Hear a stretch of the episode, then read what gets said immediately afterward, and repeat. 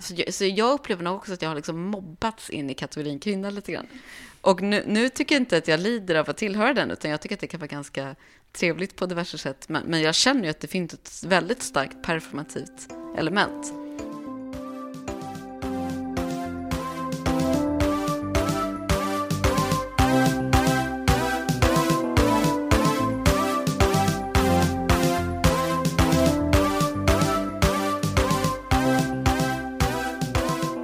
Mars, det är tre dagar efter internationella kvinnodagen. Jaha, ja, ja, ja. Grattis! Kvinnorna bara helt Grattis!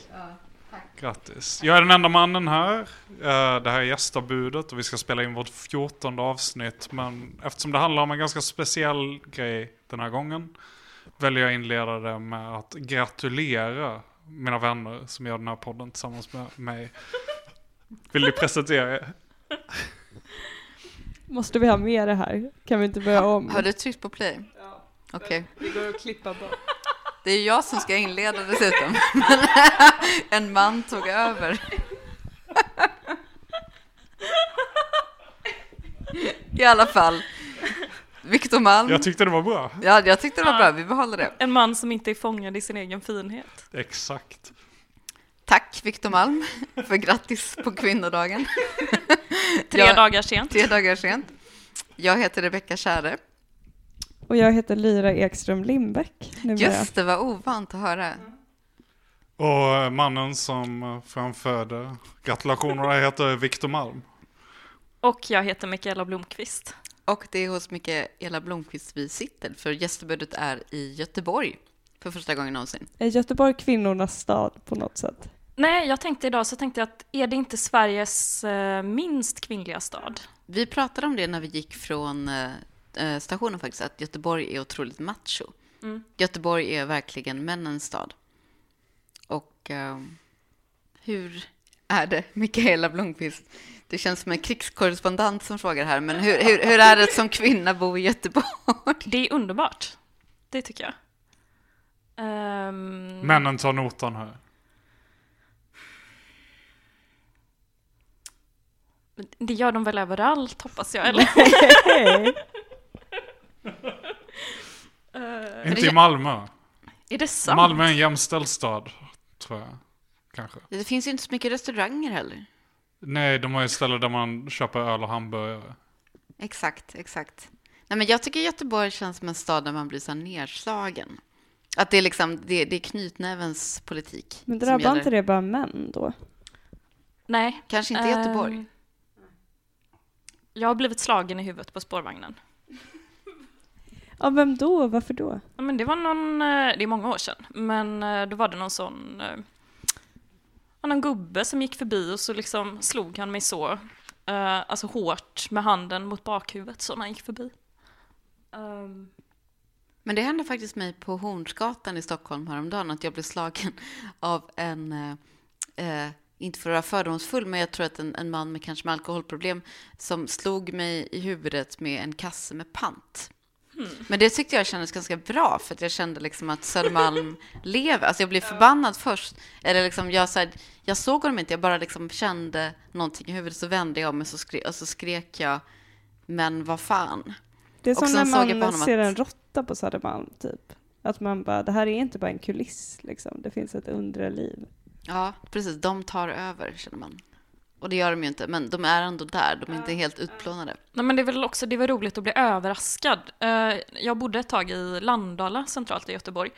Eh, och då var det en kvinna som eh, man väl får anta var svårt psykiskt sjuk. som bodde i området som alltid brukade slå mig när hon såg mig. Också med så här matkassar och sånt där. Och den värsta gången var när jag kom på cykel eh, på cykelbanan och så helt plötsligt bara dök hon upp ur eh, en, en uppgången till massa lägenheter och bara liksom slog upp dörren och så hade hon kryckor. Eh, och då tog hon de här kryckorna och började slå mig när jag var på cykeln. Men gud. Ehm, Men då känner man att man lever. ja. Eller är döende kanske också. Ja, jag, tror, jag skrek nog ganska högt, men eh, det är, det är 15 år sedan det hände och jag tänker fortfarande ofta på det och skrattar. För att, eh, Men vi, vi här ska vi då säga för att vi har ett... eh, Och det här är ju helt meningslöst egentligen för lyssnarna för att eh, vi har då imorgon ska vi ha ett samtal om vår favoritförfattare Dag Solstad på Göteborgs stadsbibliotek. Och är det på ju- riktigt er favoritförfattare? Nej, men det är gästebudets favoritförfattare. Nej. Ja, är det här någon slags majoritetsdiktatur? Alltså? Nej, Demokrati. men alltså, ja, men det här är ju liksom... Om du tänker att det var ett parlament, för Lyra gillar inte Dag Solstad så. Jo, han är helt okej. men- Exakt, han är helt okej. Men vi andra tycker att Dag Solstad är briljant. Men jag tänker att om, om, om vi skulle liksom, om en, röstnings, en demokratisk röstningsprincip tror jag att Dag Solstad skulle kunna segra som gästebudets favoritförfattare. Mm. Jag, jag skulle nog säga att av nu levande författare så är det absolut en av dem jag håller högst. Mm, samma här. Samma här. Det skulle väl vara... Om man, om man tänker i någon form av skandinavisk konkurrens så, så är det... Lars Jakobsson har inte varit så bra på tio år. Det har han inte. Det går inte att jämföra Dag med Dag Solstad-. Dag Sol- Det går absolut Nej, inte jag att kanske bara har ett emotionellt band till Lars Jakobsson. Och det har jag. Jag har faktiskt inget så här känsloband till Dag Solstad. Han är bara briljant. Eller, jag har ett. Det var när jag, jag hittade honom. När jag var kanske 20. Jag bara gjorde som jag brukar göra. Jag gick längs hyllorna på stadsbiblioteket i Lund och plockade på mig böcker. Och så... Eller någon särskild urvalsprincip, alltså som så här vin typ på etiketten. Eller? Ja, lite så. Man... Jag vet inte vad man var. Och så plockade jag ut Genans och värdighet. Eh, och satte mig och började bläddra i den och fastnade. Och sen så fyra timmar senare, eller vad fan det tar att läsa den boken, den är rätt kort. Gick ut från bibblan och var helt så här slagen av den. Helt grumlad liksom. Och sen dess har han varit en favorit. Det är så fint vittnesmål från liksom en livsstil. Att man, har, man är på biblioteket, man går och kollar och så har man bara fyra timmar. Man kan sitta kvar. Ja, Det är underbart. Alltså, jag känner bara liksom att det var ett sånt eh, omedvetet eh, historiskt ögonblick som fångades. ja men man var student, man hade ingen telefon. Just Det fanns inget som störde. Det är en stor skillnad tror jag. Och, ja, eller man hade sin gamla telefon som folk kunde smsa på, men det fanns inget som poppade upp och störde. Man ville inte googla någonting, utan tog man en bok och satte sig med den, så kunde man läsa den ostört tills den var färdig. Och alla de böckerna som fanns under den perioden, så mellan 19 och 21, när man satt på det sättet, eller jag satt på det sättet på bibliotek, är de som har gjort typ de extremt outplånliga uttrycken. Undergångaren av Thomas Bernhard är en annan sån som var precis samma slump för mig. De är så lika också, Thomas Bernhard och Dag Solstad. De är lite jag, lika. jag tycker verkligen att Dag Solstad är Skandinaviens Thomas Bernhard. Ja. Ja. Men Lyra, hade du sådana böcker? Eller känner du igen den här fasen? Bokslukaråldern, tänker Ja, du på? Bokslukaråldern, nej, men fast alltså, liksom... jag hade ju något år för några år sedan jag läste alla Iris Murdochs 26 romaner. Det var ganska intensivt. Eh, nu lever ju inte hon, men eh, ja. Jag har också läst böcker och fått starka intryck, vad vill du att jag ska säga? Bara- jag Men- gillar bara inte Dag Solstad Nej, jättemycket. jag ville att, du- jag ville att du skulle liksom ha, romantisera en period i ditt liv, så som Viktor nu gjorde. Men du har kanske inte en sån Men- specifik läsningsperiod. Den har väl inte tagit slut? Eller? Nej, det handlar inte om att ta slut, men det handlar om liksom att en viss period är mer intensiv och har liksom ett, en bättre scenografi. Den är mer professionell idag. Då var man... Fast du är ju mer professionell än vad jag är och för sig. Men det Fan, går... du är doktorand. Det är liksom, du Ja, läser ju också professionellt ganska mycket, eller? Ja, men det går väl i vågor tycker jag. Alltså man har ju de där förälskelsefaserna i olika för- författarskap också, där man inte vill något annat än att bara äta allt som den Mm. personen har skrivit. Liksom. Ja, men det är som att lära känna en ny människa, att man bara är tokig i den. Och man, ja. Det känns som du har haft en sån med Dag Solstad särskilt, Mikaela, det sista kalenderåret. Mm. Jo, men det har jag haft. Eh, jag har läst jättemycket Dag Solstad, men så blir det så konstigt för jag har också läst jättemycket Jon Fosse. Eh, och eh, nu har jag även gått över till Kjell Askildsen. Så det, Också underbar. ja, han är ju den bästa av de tre, tycker jag. Det är liksom Kjell Askildsen nummer ett, sen Dag Solstad eh, och uh, trea är Jon Fosse. Men vad ska man läsa? Vad, vad ska man läsa? För jag har hört andra säga detta också. Jag har inte läst Kjell Askelsen, men jag har hört... Jag skulle svänga på Askildsen och Solstad, men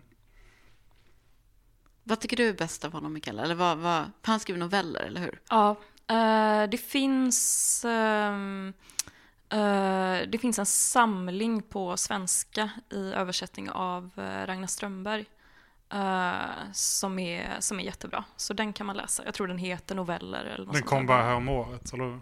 Ja, några år sedan. Ja. Det är väldigt klassiskt gästabudet att vi inleder det här avsnittet på temat kvinnan med att prata om tre norska män. Ja, men för för jag, jag funderar när ni satt och talade så funderar jag, finns det, eller så här, vilket eh, kvinnligt författarskap, eh, eller vilken nu levande kvinna uppskattar ni mest som författare? Jag måste nog ändå, efter att ha läst A Life's Work och Aftermath nyligen, säga Rachel Cusk. Louise Glück, säger jag. Dju- Djupt känt, men ja. Vem, vem, jag känner vem annars? Lynn Heginian lever ju också fortfarande, men hon är väldigt gammal. Ja, Men är hon så jävla bra? Mitt liv är ju bra. Ja, men det är en bok. Louise Glück är så nyligt för mig. Det är ändå bara två år gammalt. Eller? Ja, det är det nog. Så jag vet inte om jag kan säga Louise Glück, även om det har varit fett de sista åren att läsa Louise Glück. Det, det har jag älskat. Men om jag tänker över samma tidsspann som jag precis gav Dag Solstad då. Som är en författare jag levt med på olika sätt i tio år, ibland inte så mycket, ibland lite mer.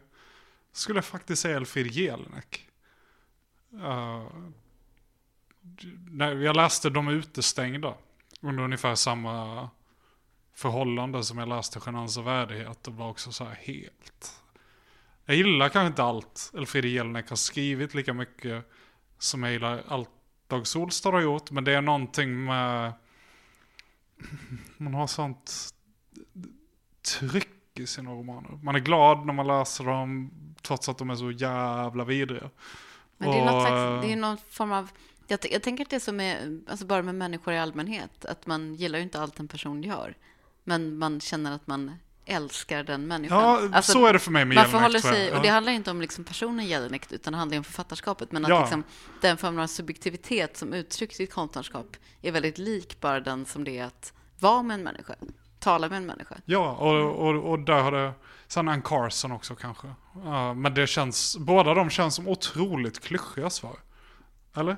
De känns som så här allmänningar som alla älskar. Nej, det, gör känns, det känns som kvinnliga författarskap som män håller högt. Nej, men jag håller också dem Jo, högt, men... men- jag är också man. Ja. Vad skulle du säga Mikaela? Ehm, ja, men när Rebecca sa Louise Glück så tänkte jag just det, det kan jag säga. Men eh, sen så tänkte jag innan du sa det så tänkte jag, nej men jag borde säga Elfriede, Jelinek. Ehm, och henne läste jag enormt mycket just i en sån period som du har beskrivit. Eh, när jag var 19, eh, bodde på hissingen i andra hand i en jättehemsk lägenhet. Ehm, men nära till biblioteket och hade inget internet hemma, ingen riktig mobil eller sådär. Eh, och ehm, då gick jag till biblioteket eh, och så lånade jag allt de hade av uh, Welbeck och uh, Elfriede Jelinek. Igen, killar gillar Ja, Jelinek. Och så, och, så satt, och så satt jag och läste det här och så på kvällarna så, så hade jag kanske också, just det, också lånat DVD-film från biblioteket tror jag. Eh, och, eh, Haneke. Eh, Haneke såg jag på Cinemateket i samma period, men mycket Pasolini. Alltså, Vi kommer aldrig komma in på kvinnan. Det är lika bra att lägga ner. Så det, men jag vet inte om jag skulle gilla Jelinek om jag läste det nu, Eh, så jag hade nästan behövt läsa om det. Eh, jag kanske ska säga Edith Södergran läste jag otroligt Mm. mycket i tonåren. Men du frågade ju nu levande. Just det. Det var så jag räknade bort eh, den viktigaste författaren för mig, Inga Kristensen. Eh, Jag räknade åt Maj Röcker som är en av mina viktigaste. Ja, Ingeborg bort Bachmann skulle jag ju säga om man fick Virginia säga döda. Woolf, Karin Boye, Juna Barnes, Cora Sandel. Ska vi bara sitta och räkna stora författare kan vi... eh, Kvinnor kan också skriva. Men eh, jag, jag tänkte att vi ska eh, angripa den här frågan från ett annat håll. Eh, Hemskt gärna. ja, eh, och hållet är, Mannens håll. håll, ja, hållet är inte nödvändigtvis kvinnor kan inte skriva. Men eh, jag eh, av en slump började häromdagen läsa Strindbergs eh, novellsamling Giftas. Eh, en underbar novellsamling som handlar om, ja, det, det, är noveller helt enkelt om äktenskapet och om manlig och kvinnlig samlevnad. Eh, och den här, den kom i två volymer då, men, men den första volymen innehåller ett företal. Där, och jag, där Strindberg då, det inleds med att Strindberg en form av fiktiv intervju med författaren och då en intervjuare som anklagar Strindberg för att vara reaktionär och att ha skrivit liksom en polemisk stridsskrift mot kvinnan och för att förlöjliga kvinnofrågan. Och Strindberg i den här intervjun, han bestrider detta. Han, han menar att det inte alls är det som giftas handlar om. Men han ber då om att få lägga ut texten om detta i det som sen blir liksom det egentliga förordet. Som sen är då en väldigt, väldigt rolig text som bland annat där han polemiserar mot eh, Ibsens pjäs Ett dockhem. Och han menar att eh, det, det, är ett eh, fatalt felslut att Nora framställs som en feministisk hjälte i då kvinnorörelsen. För Nora är egentligen bara en typ asjobbig borderline-tjej. Det är helt rimligt att liksom Noras make inte står ut med henne, för hon är ju helt histrionisk eh, och bara outhärdlig. Men i alla fall så skriver Strindberg så här, eh, att kvinnofrågan, på vilken samhällets grundvalar nu påstås vila, synes mig överskattad. Kvinnofrågan sådan den nu grasserar rör endast kulturkvinnan, kanske 10 procent av befolkningen, och är sålunda en kotterifråga. Men kulturmänniskans arbete gör alltid så mycket buller av sig och får snart sken av att röra hela mänskligheten. Och sen argumenterar han då för att eh, hos bönderna, det vill säga naturfolket, där kultur inte finns utan där naturen är allenarådande, där är den här frågan löst. Där är det liksom absolut jämställt, utan problemet är då att liksom kulturen på något sätt har förvrängt det naturliga förhållandet mellan könen. Och det, det är egentligen jämställt. Och, eller ja, eller vad man nu ska säga, mannen och kvinnan är enligt Strindberg till sin natur olika, liksom, men de är jämställda. Och sen så eh, trycker Strindberg då i, i samma volym en form av eh, niopunktsprogram med eh, kvinnans, om kvinnans rättigheter. Och jag tänkte att jag ska läsa upp de här punkterna så kan vi allihop ta ställning till vad vi genom tycker. Att, genom att rösta för eller emot? Ja, eller, ja, man säger ja om man är för och nej om man är emot. Mm. Känner att jag måste bita min tunga. Nej, jag tror inte du behöver göra det, men jag tror Mikaela behöver göra det. Titeln är Kvinnans rättigheter, som enligt naturen henne tillkomma, men genom den förvända samhällsordningen, icke genom männens tyranni, blivit henne berövade. Punkt 1. Rätt till lika uppfostran med mannen. Ja. Ja. Ja. Ja. Punkt 2. Skolorna skola vara gemensamma för gossar och flickor så att de båda könen tidigt lär känna varandra och icke som nu att gossarna går och inbillar sig att flickorna är och änglar och flickorna tror att gossarna är och riddare. Det väl jättebra. Toppen. Ja, jag ja. håller med. Jag håller också med. Vad skönt att vi klarade av att ingen är för könssegregerad undervisning så här tidigt i det avsnittet. Ja, det, känns, det känns himla... Nu, nu, nu slappnar lyssnarna av, tror jag. De, det, här, det håller ändå en viss nivå. Det här. Punkt tre. Flickan ska lägga samma frihet att gå lös och välja sällskap var hon vill. Ja, Strindberg. Så Ja.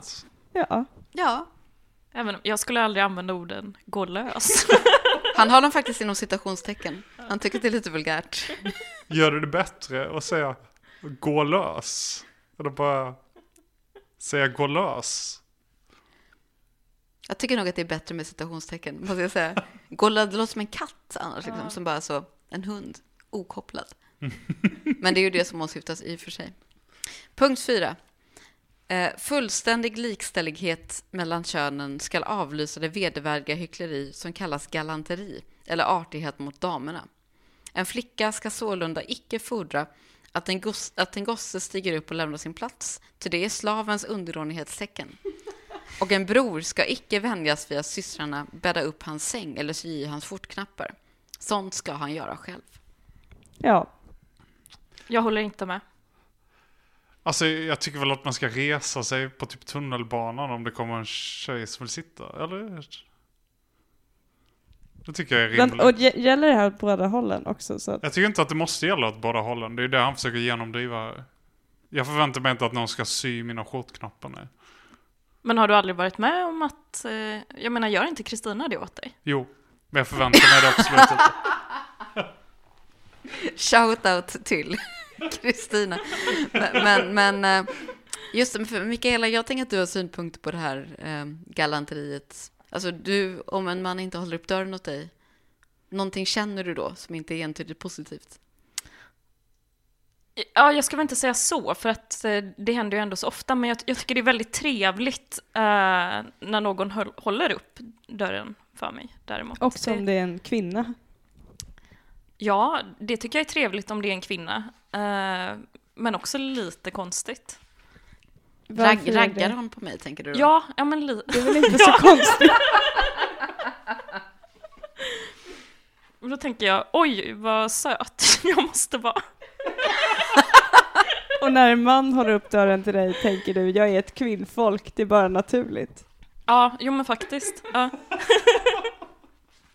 Men jag har nog anpassat mig på en sån pragmatisk nivå, för jag, jag tycker att det ska vara, jag håller med Strindberg, jag tycker att det ska vara liksom absolut jämställt. Men jag kan också tänka att om, om en man tjänar mer än jag, eller för, överhuvudtaget, alltså jag är egentligen för någon slags marxistisk fördelningspolitik här. Jag, jag tycker att den som tjänar mer ska betala notan.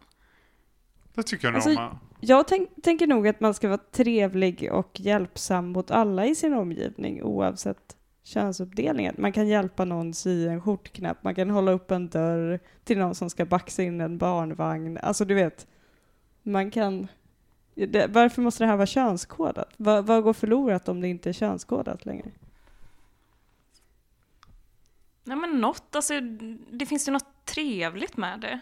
Eh, Med det könskodade? ja, jag tänker det, eller? Vad tror du att jag ska svara? Nej, jag vet inte. Jag vet inte vad jag ska... Men jag kan nog känna, alltså, för mig beror det beror väldigt mycket på situation, men, men jag tycker nog generellt att jag liksom, jag kan bli lite irriterad över att ehm, på något sätt tillskrivas identiteten kvinna ibland. Eh, och jag förstår ju att jag liksom är det, så det, det är inte liksom, det, det är inte en obekvämhet på det sättet, men, men eh, jag kan ändå, när det blir för flagrant, liksom, när en, liksom en särbehandling inträder, även om den är positiv, så kan det reta mig. Men samtidigt i vissa situationer så förväntar jag mig ju inte något annat. Alltså om, om, om jag eh, träffar, eh, jag vet inte, en man som är 85. Detta är inte en dejtsituation, vill jag, vill jag för guds skull inskärpa. Men, men eh, Det hade inte varit helt otänkbart. nej, och just, vad där, går just din därför, övre åldersgräns? eh, innan 85.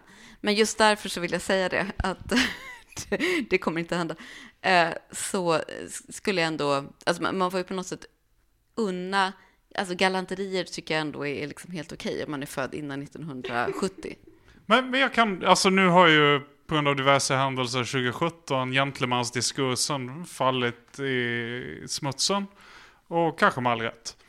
Men jag kan fortfarande, och det har inte så mycket att göra med att jag respekterar någon form av könsmaktsordning, som att jag blir glad av att få göra vissa saker i förhållande till min flickvän. Till exempel att om man har varit och handlat tillsammans, bära de tunga kassarna. Eller uh, se till att man sköter vissa saker. Nej, jag vet inte. Jag, jag, jag, jag kan ändå... Men det är väl nice att få hjälpa folk? Ja, jag tycker om att få Ja, hjälpa det är nice folk. att få och den, hjälpa folk. den är oftast hjälper en kvinna. För att det henne är oftast där med. Så Men det jag- jag kanske faller sig naturligt. Jag tror att du och jag, Lyra, har ett bisexuellt perspektiv på det här. Alltså att vi inte... För oss, vi har inte bara levt i heterosexualitet. Nej, det är ju jobbigt för mig om jag håller upp dörren till en söt tjej och hon bara, det här känns onaturligt. Nej, alltså jag blir inte obekväm. Jag blir glad, jag blir inte obekväm eller något. Utan... eh, Men lite misstänksam. Men skulle man kunna formulera det så här som att du blir förbannad om jag inte gör det? Absolut inte. Det, nej men det blir jag inte heller. Jag blir inte... Alltså jag blir väl lite sur om någon liksom smäller igen dörren i ansiktet på mig. Eh, men det tror jag alla människor blir. Um, däremot, jag tycker ju... Speciellt tyckte jag när jag var yngre så tyckte jag... Om jag gav mig ut på stan eh, och var helt uh, osminkad eh, med liksom mitt unga osminkade rosiga ansikte så tyckte jag att jag blev eh, uppmärksammad och väl behandlad av kvinnor. Och då tänkte jag att det var för att de tyckte att jag var så en sån ung liten söt tjej som de, som de ville vara snälla mot. Men jag vet inte. Punkt fem. Kvinnan ska hava rösträtt. Mikaela? Ja, det tycker jag. Ja. Kanske inte alla kvinnor. Jo. jo, nej men det tycker jag absolut. Jag Men- men inte alla jag val. för. Jag är för. Vad är det här för Anka? Det är Strindberg. Jo, men alltså. Gillar du inte Strindberg? Jo, alltså giftas tycker jag är svinbra. Blev inte den förbjuden för att han typ anger priserna på oblat? Jo, precis. Det blev en Ja. rättegång för Ja. att han i den inledande novellen eh, påstår något så grovt och blasfemiskt som att oblat är en handelsvara. och det, det, när det i själva verket ju är Jesu kropp. Men jag, jag tänker att det stärker inte riktigt eh, eh, våra, våra aktier som eh, inte enbart reaktionär konservativ podd att ha en liten öppnande enkät om vi är för eller emot kvinnlig rösträtt. Jag, jag tror Men att vi, det, vi jag var tror ju att, entydigt för. Ja, men jag tror att det lyssnarna hör nu är att Lyra undviker att ta ställning i frågan om kvinnlig rösträtt. Så vi går, vi går vidare till fråga sex. Kvinnan ska vara valbar till alla sysslor, vilket icke blivit svårare under en självstyrelse än nu, då hon inkonsekvent nog kan bli regent. Självstyrelsen blir icke yrkesstyrelse, utan sådan som nu kommunalstyrelsen är, ett förtroendeuppdrag att utföras på lediga stunder. Finnes någon klokare och bättre ägnad till styrelse än en gammal moder, vilken i moderskapet och hushållet lärt sig både regera och förvalta. Det här känns som att det var någon händelse i hans liv som fick honom att formulera något så här specifikt alltså, Det- jag håller väl med om allt förutom det sista, att det ska vara liksom en gammal Det var alldeles för specifikt det här. Men, men kvinnan ska vara valbar till alla sysslor då? Absolut. Ja, Jo, Jag håller med. Eh, sju, som är någon slags instick här.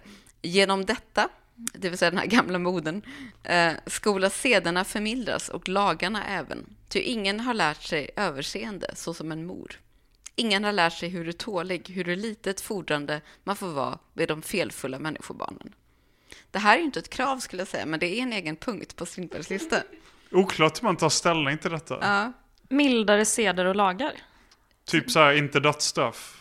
Ja, men det är jag väl för. Är det en feminisering av samhället? Att inte avrätta folk? Jag tänker att många mödrar ändå avrättar folk, eller liksom, jag, jag tänker att en, att en mor kan vara... Men tänker ni att mödrar är mer tålmodiga med människors brister? Nej, absolut Nej, nej, det tänker jag Det inte. helt Vem som har haft en mor Inte tänker min det. mamma. Nej. Men eh, jag tänker att han kanske har läst Ellen Key eller något, låter det lite som. Mycket möjligt. Ja. Han var väl också väldigt nära sin egen mor.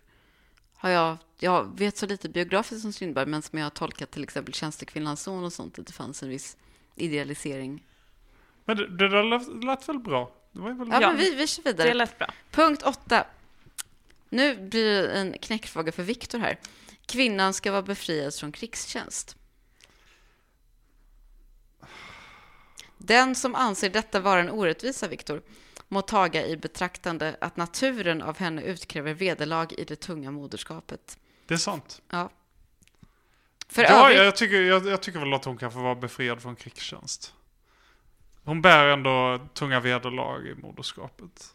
Ja, jag tycker att om vi ska ha allmän värnplikt att kvinnor ska vara undantagna faktiskt av den anledningen. det tycker inte jag. Jag tycker att har vi allmän värnplikt så tycker jag att kvinnor ska göra krigstjänst.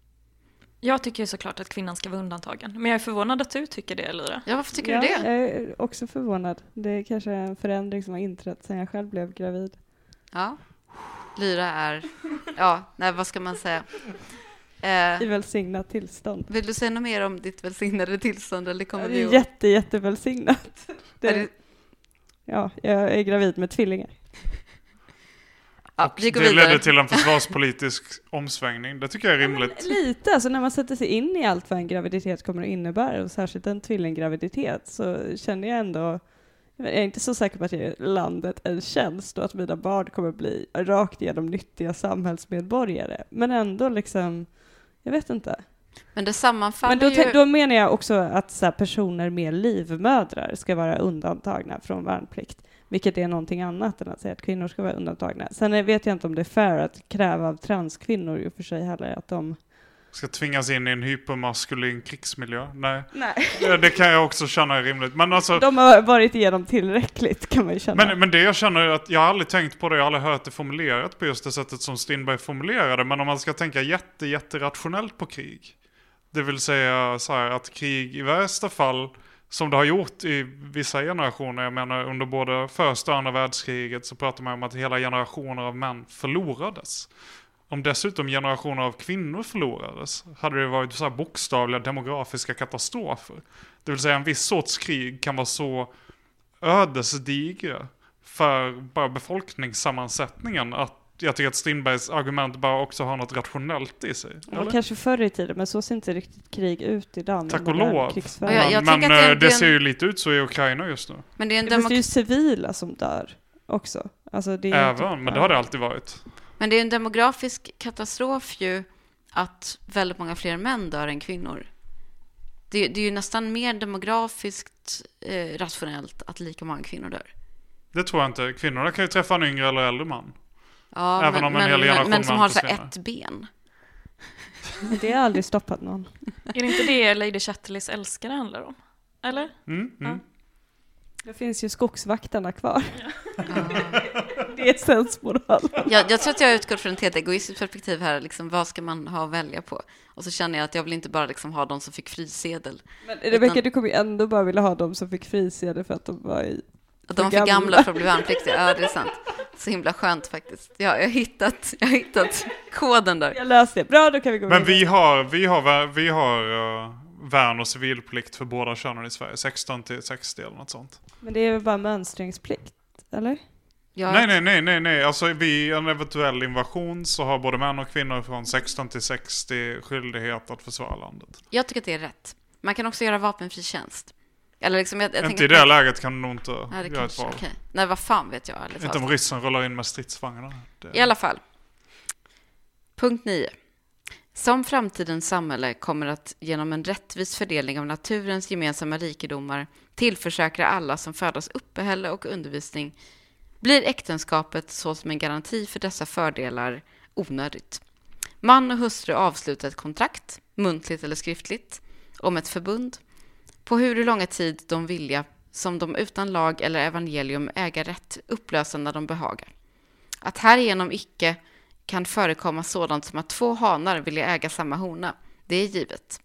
Men striden ska icke bli så grym, och honan blir den som avgör valet, vilket nu ej är fallet. Ty ingen ska behöva gifta sig för pengar eller rang, när dylikt ej mer finnas till. Urvalet blir härigenom naturligt och rasen ska därigenom förbättras. Ja. Det ska inte finnas pengar och rang, utan alla ska vara lika. Och rasen ska förbättras. Och så ska männen ska strida om kvinnorna och så ska de välja. Nej, de ska inte göra det. Och när man ska gå in i en relation då fastslår man en tid från början när man, så länge man tycker att det är rimligt att hålla ihop. Ja men vi tänker ungefär tre år och så meddelar man det Jag någonstans. fattar inte riktigt. Jag, jag måste säga nej till det här Nej, jag förslaget. ja, ja, ja. Han, han har ju heller inte hört talas om så här framtidens bostadslån, hör man. Nej, men det här är otroligt naivt. Det här, det här är ju liksom, det, det här är en kille i en hyresrätt på Drottninggatan som snackar. Verkligen. Det... Men jag, jag gillar det här med utan lag och evangelium och så. Jag tyckte att det Men jag liksom tyckte det började bra, men så flippade det verkligen. Det Ja. skulle handla om Tycker du slags... det börjar bra med den här för en tid som de själva var stora? Eh, precis. Det var något med kontrakt väl? Ja, exakt. Man och hustru avslutar ett kontrakt, muntligt eller skriftligt, om ett förbund på hur lång tid de vilja som de Ja, lag... Ja. hur lång tid de vill. Det kan väl vara tills vidare. Men jag tycker Som alla, ett anställningskontrakt. Liksom. alla kommer det är väldigt få som kommer liksom sluta det kontraktet för att man kommer börja bråka i den processen. När man är på så här sju år och någon bara, nej jag tänkte tre. Men klart man kan skriva tills vidare kontrakt. Det låter väldigt oromantiskt. Ja, jag tänker för att liksom, idén om slut kan inte finnas när man gifter sig. Det måste vara liksom, det, må, det måste ändå finnas en gemensam fiktion om Ja, att det är livslångt. Ja. Lite, ja, jag, alltså jag säger nej till den här punkten för den ballar ur, men... Ja, jag tror att jag säger pass faktiskt. Ja, jag eh, förstår inte frågan. Nej. Men Lyra, vad har du med dig för exempel då? På kvinnan? Ja, nu jävlar blir det kvinna av.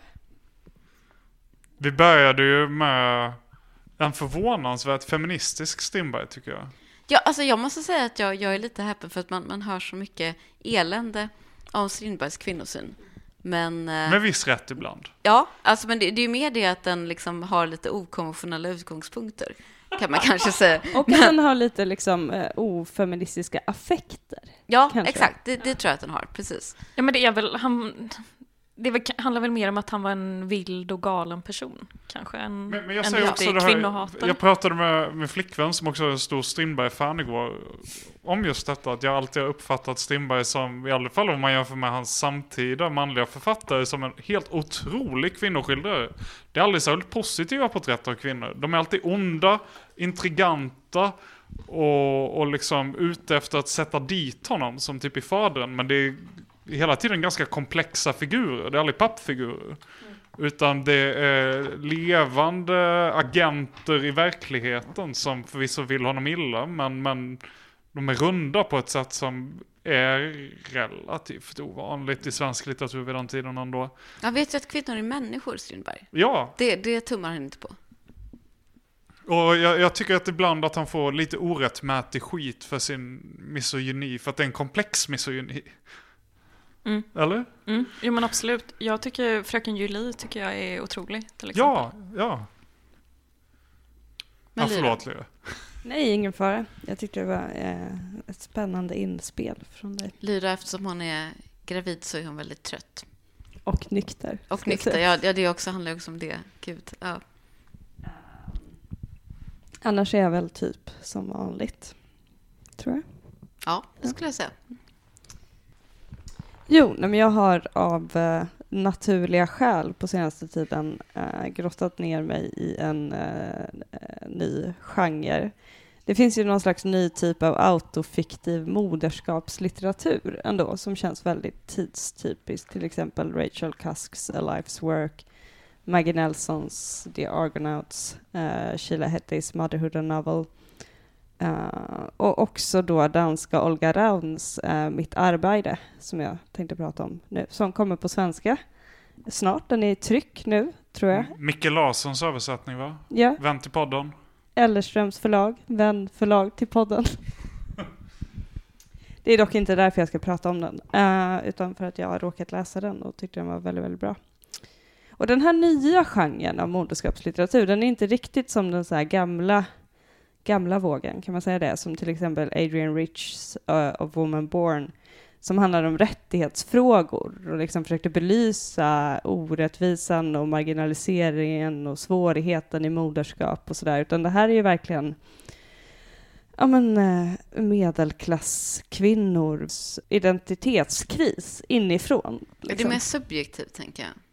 Ja, det är det. Det är verkligen inte så mycket strukturanalys, utan det är nästan som att strukturanalysen faller samman och inte räcker till. Alltså en känsla av att det, det liksom den feministiska uppgörelsen har eh, lämnat oss med några svårlösbara problem. Ja, för att den som skriver är en person som kan strukturanalysen, Ja, jag. exakt. Det är det verkligen. Och som inte heller riktigt avvisar den, men som känner att den kan inte hjälpa mig här. Och det är ju någonting konstigt. Alltså det händer ju någonting konstigt med att eh, identifiera sig som sig själv när man är gravid.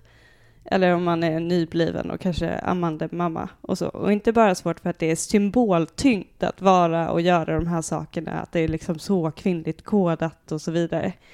Eh, utan också för att det innebär liksom rent konkreta kroppsliga förändringar som det är lite svårt att förlika med vår liberal individualistiska bild av vad som är ett fritt och självständigt och eget subjekt. Liksom. Eh, det är väldigt svårt att tänka att en person är en person och samtidigt har en annan liten person inuti sig eller som äter av en, eller då i mitt fall två små personer. Eh, så det, jag, kan, jag kan tänka att den västerländska filosofihistorien, eller så att Descartes hade aldrig kunnat vara kvinna. Att det på något sätt är liksom i, i någon form av den grundläggande subjektsuppfattningen i västerländsk filosofi är helt beroende av att det inte växer andra människor inom en. Och sen ska det sägas, och det tycker jag har blivit tydligt av den här litteraturen också, att det är liksom, det är verkligen inte alla kvinnor som genomgår graviditet. Och det är inte heller alla som genomgår graviditet, inte kvinnor. Att det här är liksom en egen typ av erfarenhet på något sätt, som inte längre är identifierad helt och hållet med kvinnovarandet. Men ändå är det mer eller mindre. Men det är liksom inte ett ett till ett relation. Att vara kvinna och att vara gravid eller mamma är inte längre samma sak. Och den här liksom svårigheten att titta rakt på, på den gravida kroppen, särskilt när den är ens egen och så, den hänger samman med den typen av splittring i berättarjaget och berättarrösten som samtida autofiktion präglas av. Så när det här blir bra, då tycker jag det blir riktigt bra. Alltså det är någonting i den här genren som jag tycker är väldigt produktivt och det tycker jag är väldigt tydligt i Olga Downs äh, Mitt arbete. Kan du berätta, bara säga någonting snabbt om boken och om författaren? Ja, uh, jag vet, inte riktigt vad hon har skrivit tidigare. Vad heter den? Celestin och uh, Den röda vita rosen. Den vita ros. Den vita rosen. Ja, ja precis. Jag tittade i hennes tidigare böcker och aldrig fastnat i dem och inte tyckte de Celestin är väl en ganska så här Duras-lik sak. Den vita rosen är mer en diktsamling som ska likna ett sorts systemdikt. Är det lite Inge Christensen-inspirerat? Ja, jag har aldrig fattat vad systemet är. Men det här är en ganska ny historia. Jämfört ja. med det hon har gjort tidigare. Och det är en ganska rak historia, även om den, den är fragmenterad i sin Och det är prosa ungefär, kan man säga? Det är verkligen prosa. Det är en del dikter i den. Uh, men den börjar med frågan, vem har skrivit den här boken? Låt oss säga att det är någon annan, säger författarjaget. Låt oss säga att det är en kvinna som heter Anna. Um, och så växlar hon en hel del mellan första person och tredje person med olika modus. Uh, läkarjournal, poesi, berättande prosa, dagbok och så. Och ganska tidigt står det till exempel så här. Av alla delarna i den här boken är det dock de där någon, jag själv, frågetecken, berättar om en kvinna med mitt eget namn som upprör mig mest. Som om det under dessa år fanns en annan instans närvarande som nådlöst studerade mig och förde loggbok. Någon betraktade mig som en hon, hysterisk. Och det är just den här utifrånblicken, halva utifrånblicken på kvinnovarandet som jag tycker är intressant i den här boken. Mm. Och det, det bryter liksom... I hela den här genren är det intressant egentligen, för det bryter automatiskt sönder vår föreställning om det enhetliga jaget.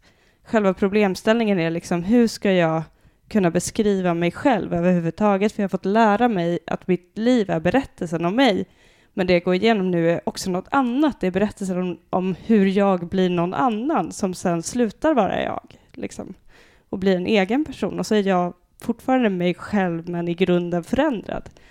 Och Rand skriver till exempel, det är mycket svårt att samla alltihop, skrev Anna. Att lista ut vad helheten är och hur den ser ut.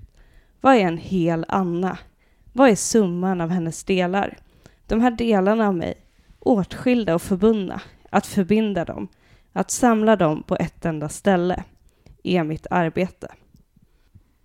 Jag tyckte det var väldigt bra i, du nämnde Sheila Hettis uh, eh, Motherhood, som också är en, en, form av, den här genren som jag tror vi pratat lite grann om, om den, den här formen av, uh, ja vad, vad ska man kalla den? Vad brukar man kalla liksom den här genren som är liksom Maggie Nelson och sådär? Jag slags... kallar det moderskapsautofiktion. Du, du tänker tyvärr på den här väldigt olyckliga beteckningen lyrical essay. Ja, det är det jag uh, tänker eller på. lyrisk essä. Precis. Uh, Som jag tycker ofta kan vara ganska, uh, nej men rätt, uh, en ganska besvärlig genre för att det är liksom lite grann varken eller på ett sätt som inte är produktivt. Men ibland kan det vara det. Jag tycker Chili Hattie's Motherhood är en sån bok. Den är jätte, jättebra tycker jag. Uh, för att den, ja, den handlar ju om hennes liksom, ja, vill hon ha barn? Eller vill hon inte ha barn? Hon vet inte. Och eh, det är ju, som du säger, liksom, det är ju en fråga som verkligen går in i liksom hela uppfattningen om så här, vad är det att vara människa? Eller vad är det att vara ett subjekt? Och framförallt när man blir gravid. Alltså vad är det, vem, vem är, vad är jaget då? För man går ju omkring liksom i en kropp där det är flera människor, helt enkelt. Uh, och i den boken, Chilehettis bok, där så använder hon den här um, I Ching, heter den va? En, en, en bok som är liksom... Eh... Ja, det är som någon slags förenklad version av det. Hon ja. singlar slant och frågar liksom eh, krona eller klave betyder ja eller nej. Liksom. Ställer hon olika frågor. Så här, borde jag skriva den här boken? Så här, nej. Varför, är det för att det här och det här? Ja. ja. ja. Exakt. Nej, men att hon liksom för in ett sånt formmässigt slumpelement Eh, som är det här liksom att eh, ja, hon singlar slant helt enkelt. Om, om viktiga frågor i livet. Och sen så diskuteras de utifrån liksom det svaret som det blir. Och så tänker jag att livet fungerar ganska mycket. Att, liksom, att det blir på det ena eller andra sättet. Typ. Och så fungerar också moderskap eller liksom föräldraskap. Att det, ja, det råkade bli så, nu ska du lyra för två barn. och det var väl inte helt, eh, ja, det, det, är inte så mycket man kan göra åt den saken helt enkelt. Alltså, jag börjar bara tänka på något dumt nu. Det här är ju en, så här, en historiskt ganska ny genre. Om man ser över så här, litteraturens mångtusenåriga historia. Att moderskap och graviditet gestaltas på ingående och komplexa sätt. Och så börjar jag tänka så här, finns det en, en manlig motsvarighet till den här genren? Och då börjar jag tänka, är det typ Charles Bukowski och Jack Kerouac? Som beskriver flykten från ansvar och viljan att vara fri och dra runt på vägar och knulla massa tjejer hela tiden. Eller så här, kan ni föreställa er vad, vad den manliga motsvarigheten till att gestalta just den här erfarenheten är? För det finns ju utöver Jonas Hassan Khemiris pappaklausulen inte direkt en pappalitteratur. Känd för att ha gjort Mikaela Blomqvist emot pappaledighet.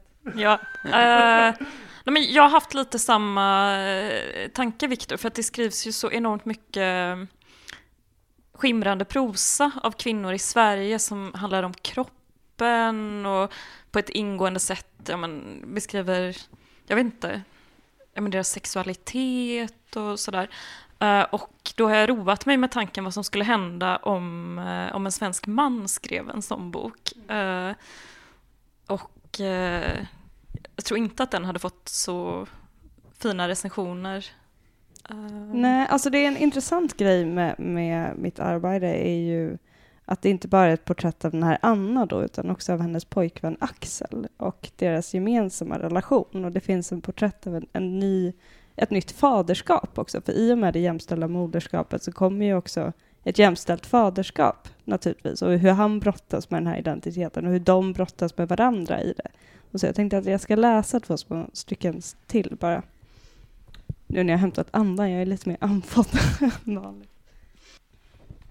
När barnet hade fötts var Anna rädd för att han skulle vara ett fult barn. Eller hon var inte rädd för att han skulle vara ful, men för att hon inte skulle kunna se om han var vacker eller ful.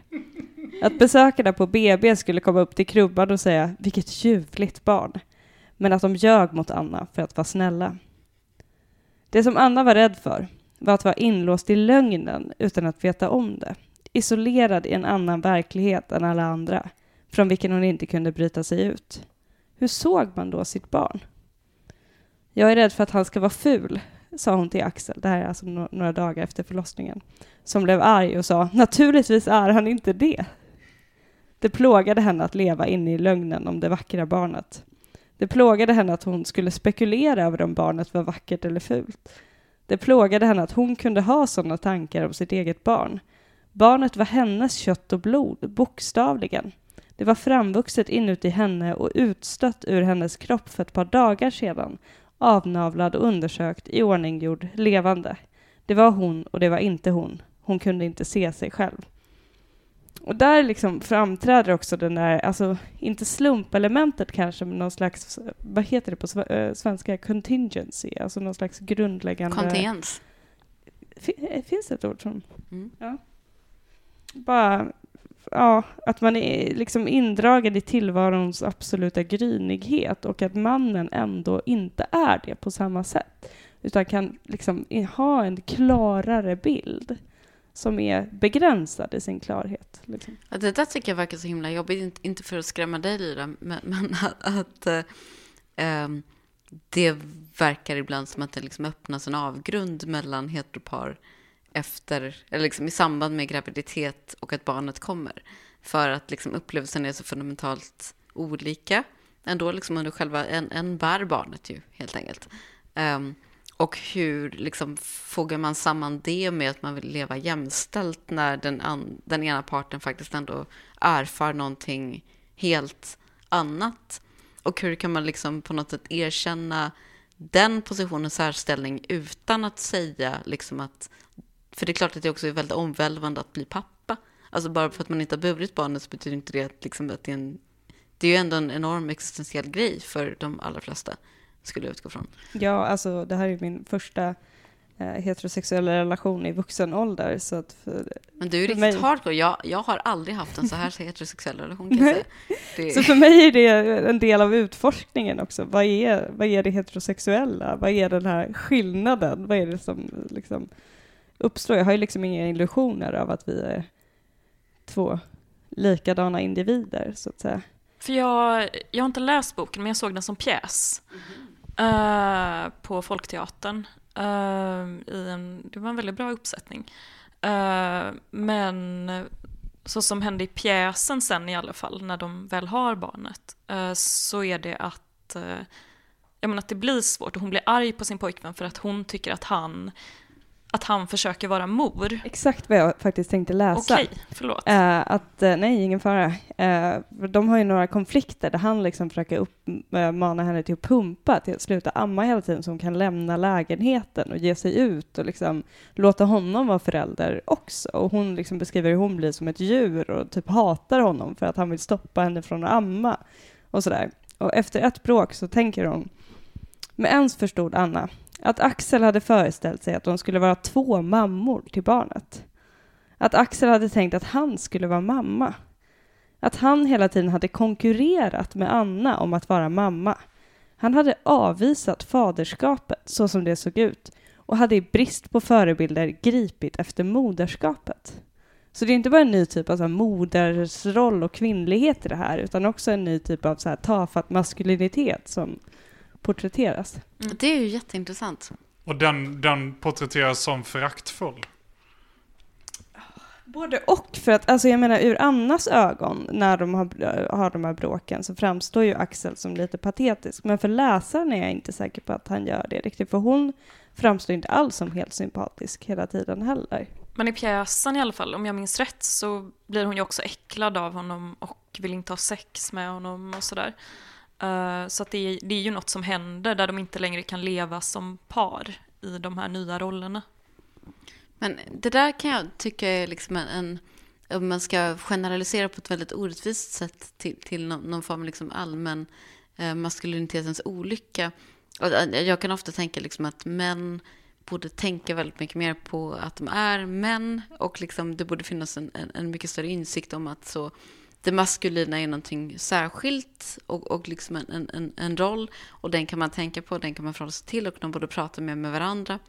Men väldigt ofta när män pratar med varandra i någon form av offentligt sammanhang om att vara man så är det ju fasansfullt. Du menar att det ganska ofta går ut på att prata om hur jobbigt det är att vara man? Nej men även, även när de inte pratar om hur jobbigt det är, även om de pratar så här, när män pratar med andra män om att de är privilegierade. Alltså det finns ju ingen värre skamkänsla typ än att höra ett sånt samtal. Nej, jag förstår vad du menar. Och varför är det så? Alltså jag hörde några snubbar på tunnelbanan häromdagen prata, två sådana här liksom ganska eh, liksom affekterade söderkillar stod och pratade, de hade varsin barnvagn och så de pratade om att eh, de var, och det, detta har alltså hänt, alltså bara så att liksom lyssnarna förstår, det här är inte en sån raljant illustration, utan detta hände. Det var att de, de pratade om att de var bekymrade över att deras barn valde könsstereotypa leksaker. Och jag fylldes av ett sånt enormt förakt. Och jag skämdes över att jag fylldes av det här föraktet, för jag kände också så här, men ja, alltså herregud, liksom, jag har ju bett om det här och nu får jag det och varför stör det mig? Ja, Men är det, inte, är det inte för att du misstänker att det är påklistrat? De bottnar inte egentligen i det. De bryr sig inte om det, utan det är liksom att de vet att man borde bry sig om sånt. Det är en aspekt av det, helt klart. Fast Men- det finns också något slags klasshat i det, tänker jag. Att det är vulgärt med överspelade könsroller. Och man har en känsla av att så här, de är inte helt fria från att tillskriva sina barn könsroller. Det är bara mycket mer subtila och högklassiga än att så här, klä sina döttrar i stor glittrig prinsesskjol. Så kan det nog vara. Att jag, jag tycker att det är lite nyrikt. Att det, är liksom, det finns en form av liksom jag-svaghet i det här beteendet. Ja men vad fan, jag älskade rosa när jag var liten och liksom prinsessor och sådana saker. Jag tror inte alls jag som subjekt har tagit skada av det, utan snarare att jag typ bara fick köra och göra min grej har stärkt mig, även om den grejen var fånig när jag var fem år. Liksom. Men, Men får jag fråga, tycker ni att man kan använda ett ord som, jag använder det själv nu märkte jag när jag talade om eh, mitt arbete, Eh, men ett ord som roller eller könsroller. För att jag tycker att de orden i sig är alienerande. Jag tycker att att vara kvinna, det är ju ingen roll, utan det är något jag är. Helt enkelt. Det är ingen identitet, det är liksom inget...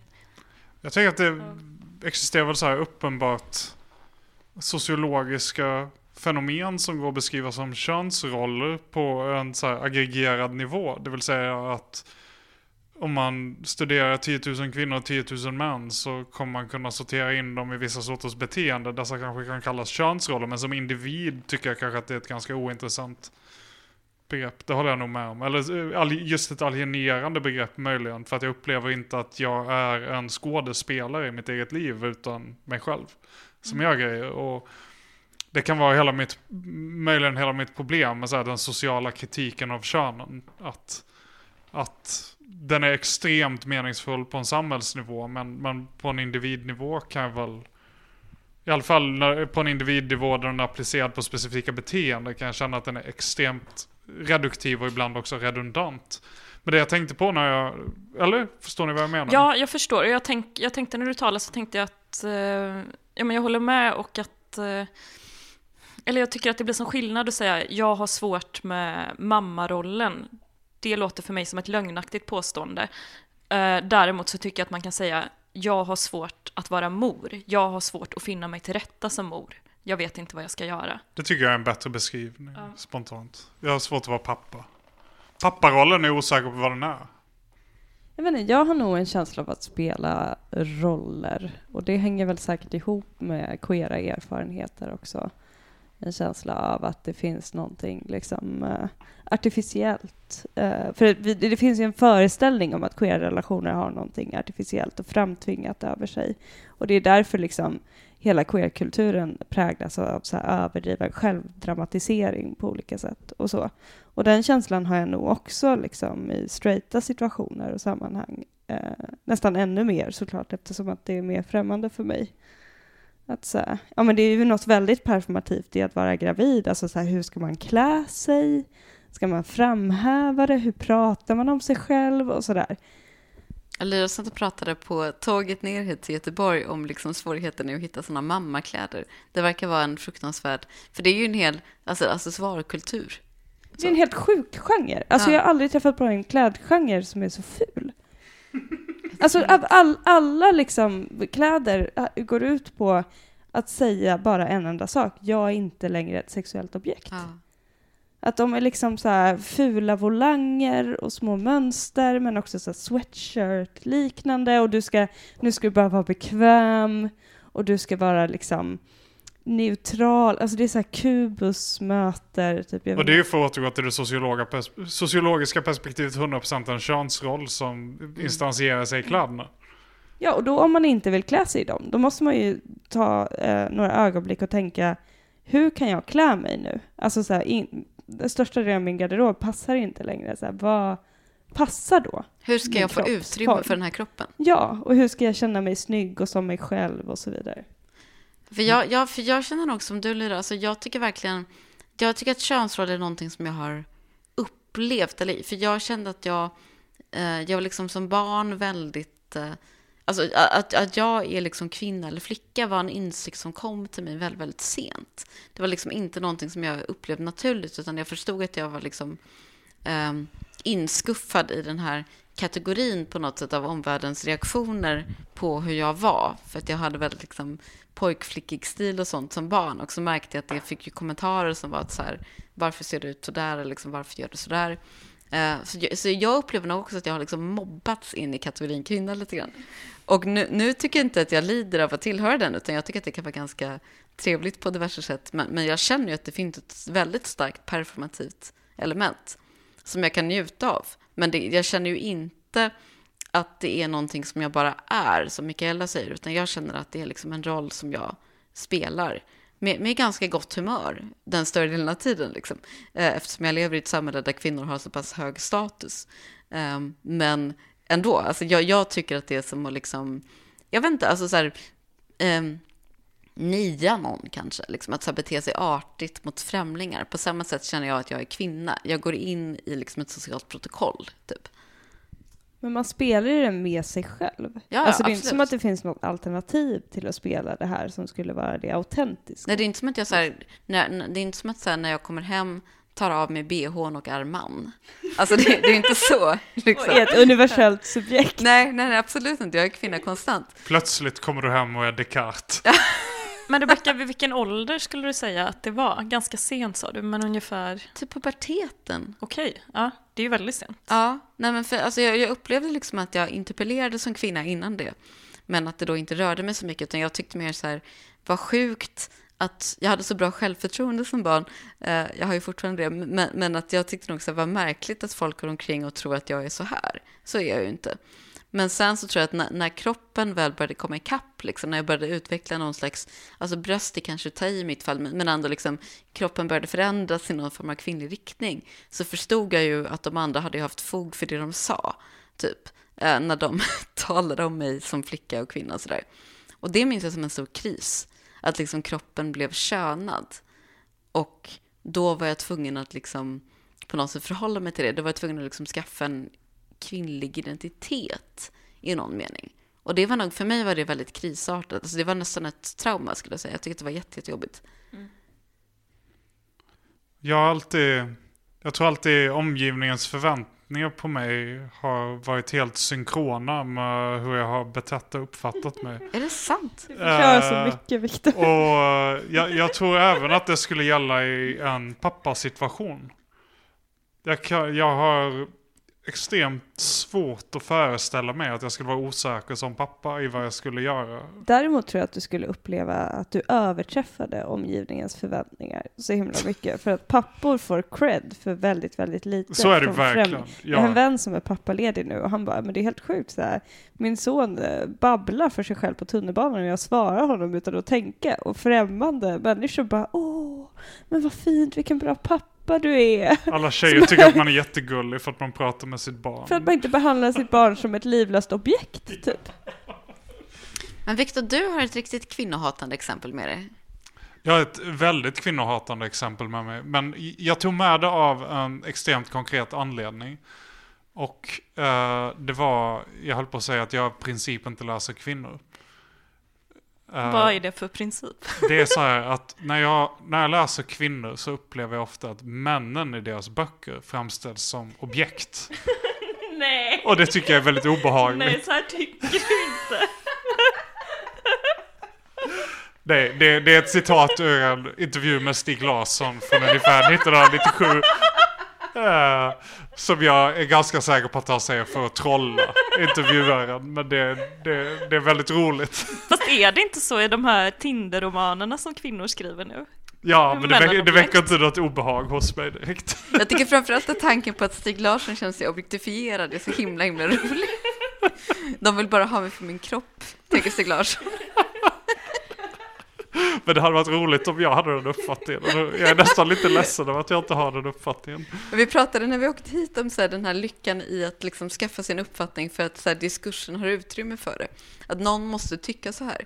Och, och liksom, kan man inte bara så lägga sig till med, med att vara den personen som har den här åsikten? Viktor är en stor förkämpe för detta. Så känner sig väldigt obekväm att kvinnor skriver om män överhuvudtaget. Jag, jag känner liksom... Men kan du inte börja skriva krönikor om det här? Aha. Snälla sluta beskriva min kropp! Men vad heter han som gjorde det? Som skrev den där långa texten i Svenska Dagbladet han försöker prata om Proust med tjejer. Men de är bara intresserade av hans sexpack. Viktor Johansson. Eh, Jaha, ja. det, var, det var fan ganska bra trollning av hela det perspektivet faktiskt. Nej, men uh, jag... Då Jag vill insåg man ju bara se bild. Eller liksom, man kan ju prata om Proust, men det beror lite på hur han ser ut kanske. Du vill se en bild på hans sexpack? Ja, ja, alltså för liksom av vetenskapliga skäl. Det är Ja. tyvärr en lite för vulgär byline för Svenska Dagbladet tror jag. Ja.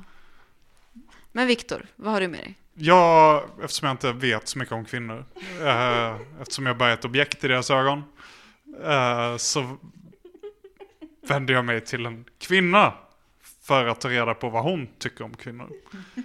Eh, hon dog förra året på lilljulafton. Det är inte alls kul. Det är ganska kul.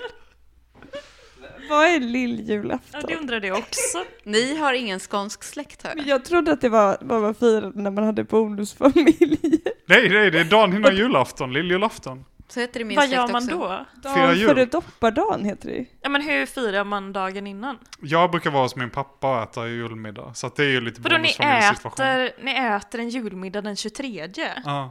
Det är ju helt barbariskt Viktor. Det är lite barbariskt, men jag kommer ju från Skåne. Men såhär Eh, ål då också antar jag? Och Kål? spett- Ål och spettekaka. Nej, men ålen äter man den 24. Spetterkakan den 25 efter lutfisken. Är det inte Och förbjudet vad äter att... ni den 23? Då äter man korv, prinskorv. Okej, men tillba- tillbaka till kvinnan. Snälla, bort från korvarna. Snälla, bort från de här fon- fonemen framförallt. Åter till ditt exempel, Viktor. Det, här- det här var för grovt för, för oss. Ja, jag vände mig till en kvinna. Som dog eh, vid ganska hög ålder förra året. Det är inte roligt.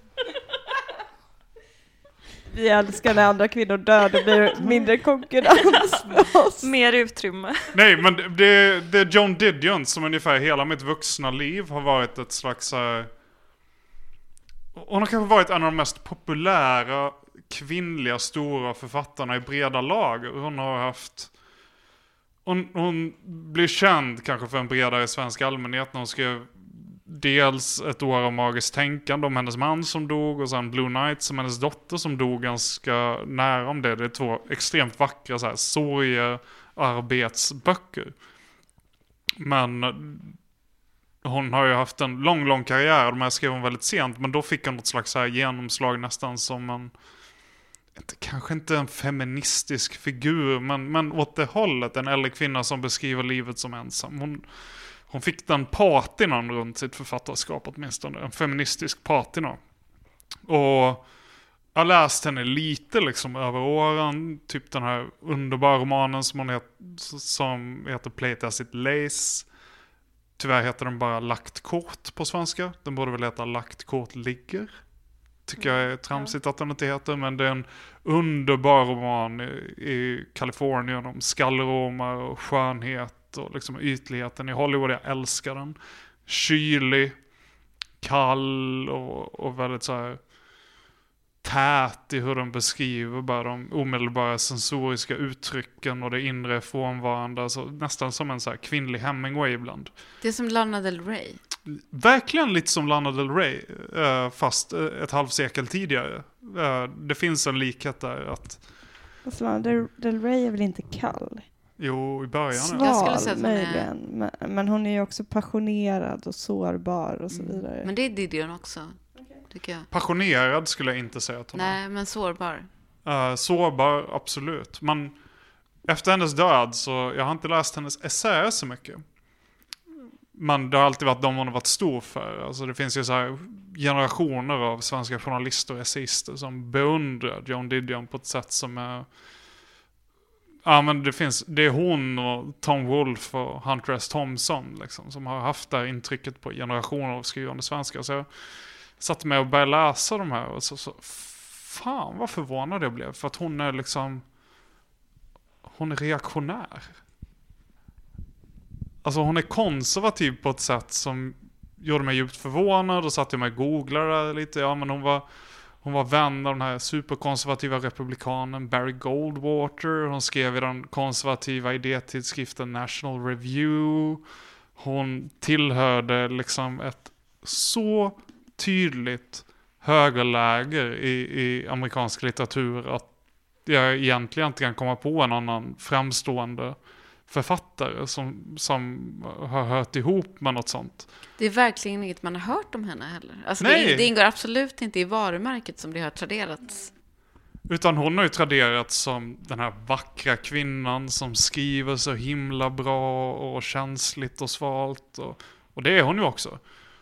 Men sen kommer jag lite längre fram i den här boken som heter White Album, som är hennes andra, andra essäsamling. Efter Slouching Towards Bethlehem som är en fantastisk titel på en bok. Men White Album är också en fantastisk titel på en bok. det är det. Och den, Lana hand, Del Rey hade kunnat ge ut ett sånt album. och den handlar, just den titeln sen handlar lite om Beatles. Man, man, när jag kom fram till sidan 109 så såg jag att det hette The Women's Movement. Sen. Och den är skriven 1973 och den är förvånande. Jag menar, sättet vi har traderat kvinnorörelsen från 70-talet i Sverige i allmänhet är väl som liksom en av de största framgångarna vad gäller socialpolitik i modern tid. De inför man inför dagis, man inför uh, föräldraförsäkringar, man, man påbörjar liksom vandringen mot ett jämställt arbetsliv genom kampen från så här grupp 8 och liknande i Sverige.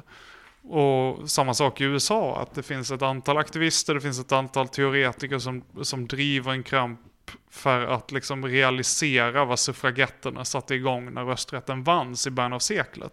Det var en paus där på 50 år innan man tog tag i att faktiskt jämställa det sociala livet. Men, men sen när man läser John Didions artikel om det här så är det liksom med, med, med stigande häpnad. För att sättet hon beskriver den här sociala rörelsen på skulle kunna på det enklaste sättet sammanfattas som att hon uppfattar dem som ett gäng kvinnor som har skaffat sig en sexualneuros. De är, de är rädda för att bli vuxna och de är rädda för att förhålla sig till vuxna män och de är rädda för det sexuella i spelet mellan män och kvinnor. Och hon menar också att de är rädda för att överhuvudtaget vara kvinnor. Det är kvinnor som inte längre vill behålla den annanhet som existerar mellan könen. Utan vill bryta ner annanheten som hon menar existerar mellan könen. Och den existerar liksom naturligt. Den är inte, det finns inte element av konstruktion.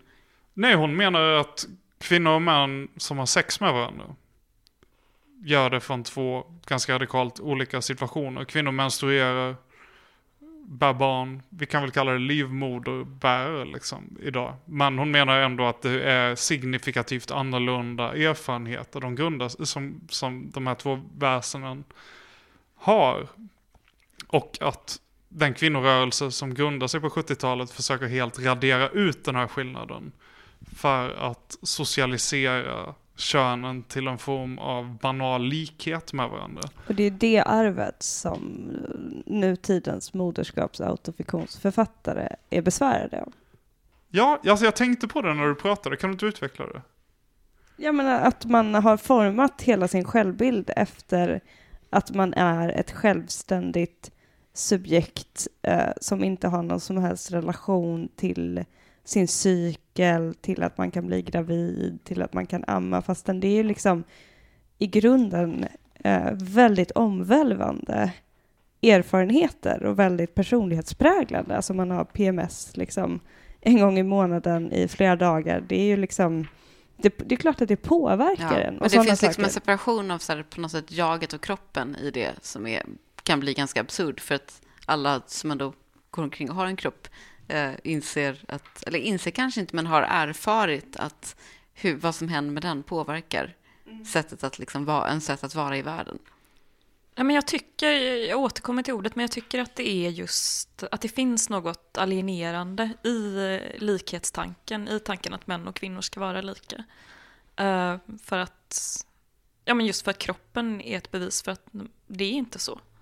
Fast sen blir det problematiskt tycker jag när man börjar för entydigt eh, och schablonartat prata om det i termer av män och kvinnor. Just för att det finns så många, både män och kvinnor, personer som inte vill identifiera sig som varken män eller kvinnor och så som inte passar in i de här kategorierna. Alltså det finns ju liksom många kvinnor som aldrig skaffar barn till exempel, kvinnor som inte menstruerar eh, och så vidare. Kvinnor utan livmoder, vare sig de är transkvinnor eller cis-kvinnor och, och så vidare. Liksom. Så jag tycker att man kan prata om de här kroppsspecifika erfarenheterna utan att klistra dem på de här binära kategorierna rakt av. Liksom. Precis, de har, ju, de har ju ett samband med de binära kategorierna helt uppenbart. För alltså rent statistiskt så är det ju så helt enkelt. Men det är ju inte entydigt. Det är inte ett, som du sa tidigare, det är inte ett ett ett förhållande. Men, Fast men, om, ja, men om, en, ja. om en kvinna som är i fertil ålder inte menstruerar till exempel, alltså då är ju det, det är ju ett problem, det är ju något hon bör söka vård för. Ja. Eh, så, Ja, fast det kan ju alltså vissa menstruerar ju aldrig hela livet ut för att de har olika liksom, syndrom och så. Och det behöver inte betyda att man är sjuk, liksom, utan bara att man Alltså till exempel eh, har, vad heter det, polycystisk någonting, äggstockar. Fast så är och man väl sjuk, eller? Eller jag menar, det är ju inte... Ja, alltså det, det är inte en moralisk man- laddning i det, utan det är bara typ så här, nå- någonting... ja, men inte sjuk i huvudet, det är inte vad jag menar. Utan jag menar att det är, Tänkte, trodde jag mycket. det är något fel. Kropp, att du som psykolog kan komma till rätta med det här. Sjuk i huvudet som Mikaela brukar säga om sina patienter. Ehm, Men, men, men menar bara när man börjar prata om alla variationer eh, så som sjukliga, liksom, så tror jag också att man... Men, men min fascination med den här texten grundar sig egentligen inte i huruvida Joan Didion har rätt. För att jag tycker väl att hon ganska så här objektivt har fel när hon 1973 kritiserade den här rörelsen som väl måste betraktas som en av 1900-talets mest politiskt framgångsrika rättighetsrörelser. Eller? Det, kan ju få man- en att ifrågasätta också om det var den rörelsen som var framgångsrik och hur mycket den rörelsen var ett symptom på en eh, kap- liberal kapitalistisk samhällsförändring. Det kan man absolut fråga sig. Men, men De Ah. gifter ju sig väldigt, väldigt bra. Alltså man får ändå säga liksom att behovet av fler konsumenter eh, och av fler, män, fler människor i arbete eh, som på något sätt liksom har, har en mer kanske liksom objektivt rationell ekonomisk existens. Det, det var ju ändå på något vis en, en lycklig slump, får man ändå uttrycka det som, tycker jag. Ehm, ja, eller, eller, slump är eller, ju fel ord liksom. Eller men- någonting synkront som, Ja, som synkront. tjänade på båda grejerna. Men hon, vad, vad, vad hon menar är att kvinnorörelsen var en, eller som jag tolkar den här essän, var en slags... Och det är, bara, det är bara en så ovanlig och intressant analys, särskilt eftersom den är samtida. Det var att den gick ut på att snarare än som liksom nästan varje annan social revolution som har velat identifiera en minoritet och göra den till en politisk agent så valde kvinnorörelsen under 70-talet att måla ut på de sätt vilka kvinnor är offer för ett patriarkalt system, det vill säga oförmögna att handla. Eh, man försatte gång på gång kvinnan i en icke-aktiv eh, position. Alltså, hon skriver att hon var förtryckt av sin egen gynekolog som tvingade henne att be om p-piller. Hon behövde p-piller eftersom hon på varje dejt blev våldtagen. Hon blev också våldtagen av sin man Ursäkta? och sen blev hon dessutom våldtagen när hon gjorde abort. vem är denna hon som Didion beskriver? Det är en everywoman under 70-talet. Det, det ekar lite av Adrian Richs av uh, Woman Born när hon beskriver liksom, alltså så här, både hur svårt det är för vissa kvinnor att alls få tillgång till sterilisering till exempel, men också hur det för andra kvinnor, andra kvinnor blir nästan tvångssteriliserade. Alltså hur hela den gynekologiska apparaten är ett slags kontrollsystem av kvinnors kroppar och så.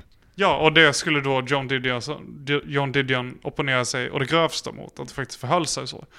Och, och den här motrösten som sen kanoniserades som en feministisk och, och kvinnoförebildlig författare. Det finns någonting i, i hela den, jag, jag vet inte vad jag vill komma med det här. Jag bara fascinerats av både texten och henne som liksom levnadsöde därutöver. eh, som är otroligt på något sätt. Det är en väldigt djärv text. Eh, Otroligt. Vet, vet du vad hon fick för reaktioner på den? Eller? Alltså, jag, jag läste lite om det och det är klart att den blev fett kritiserad. För att den, alltså ni hörde det jag precis uh, så här, simultanöversatt och den fortsätter så. Och den återkommer till just sådana raljanta beskrivningar överallt. Och den är stenhård och, och hånande mot hela kvinnorörelsen. Så den fick ganska mycket kritik när den kom. I synnerhet liksom av de som var engagerade där i. Men hon hade under den här perioden, den ganska tidiga perioden av sitt författarskap, ett starkt följe som var ganska manligt. Och de diggar ju det här. Mm. de hade ju en snygg kvinna som var allierad med dem. I opposition mot det här störiga kvinnorörelsen. Är du aldrig rädd för att spela den rollen, Mikaela? En snygg kvinna som är lierad med männen. Nej, eller vad, vad skulle det finnas att vara rädd för? Ja, men att, att man liksom... Alltså, Gick ju bra för John Didion, eller? Ja, det gick jävligt bra för John Didion. För, för jag tänkte inför det här avsnittet så tänkte jag att jag ville fråga er, Lyra och Rebecka, och inte dig Viktor av naturliga skäl. Tack. Eh, jag ville fråga om ni någonsin har upplevt det här eh, som det talas om på kultursidorna. Ehm, systerskapet. Det är en jättebra fråga, tycker jag. Ja. Eh, jag har försökt. För jag tycker ändå liksom att, att jag... Min, min världsbild är, är, är ändå den att eh, jag är bland alla, bland alla olika saker som jag är så ingår jag i kategorin kvinna. Och jag har vissa liksom, strukturella gemensamma intressen då med andra kvinnor. Och jag, jag tycker att det finns en poäng i att kvinnor eh, går samman som en politisk grupp för att arbeta för vissa konkreta förslag och så vidare. Så. Eh, men jag har svårt att känna systerskap så generellt, måste jag säga. Alltså, jag har liksom svårt att sympatisera med människor av strukturella skäl. Och liksom, det är någonting som jag in, liksom intellektuellt kan tänka att det här borde jag kanske eh, ta fasta på. Men eh, ehm, jag kan också på något sätt tänka att jag tror att, och det där är någonting som jag, jag, jag tror liksom har hänt på ganska kort tid i Sverige, att Sverige är ett så exceptionellt jämställt land. Jag känner mycket mer systerskap i Tyskland eh, med kvinnor, för att det, det handlar då liksom om någon slags eh, tillfällig allians under kniven. Eh, för att man, man måste på ett annat sätt, för att kvinnor är mycket mer förtryckta i Tyskland. Men i Sverige så, eller i synnerhet liksom i litteraturvärlden, så skulle jag säga att kvinnor inte är, alltså kvinnor är så dominerande nu för tiden. Liksom. Mm. Eh, och det där är någonting som har hänt på jättekort tid och jag tror att man måste vara ödmjuk för att det var inte så för, för väldigt, liksom, bara några decennier sedan så var Bara det inte tio alls år så. sedan var det annorlunda. Ja, nej men alltså det har hänt på väldigt, väldigt kort tid. Och jag förstår att liksom min generations erfarenheter inte är representativa för... Alltså man kan liksom inte så här läxa upp en 40-talist och säga att din analys är fel, för den var nog korrekt kanske när den gjordes. Liksom.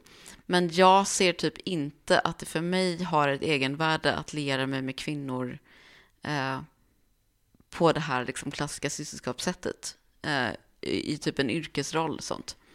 Jag ser att det har det liksom i, i att så här, om, om jag ser att en kvinna eh, på stan blir trakasserad av en man så säger jag till. Eller liksom, då går jag och ställer mig bredvid henne. Så på så vis så känner jag ett systerskap. Liksom. Men eh, så där i största allmänhet som en liksom, tänkande och skrivande människa, nej.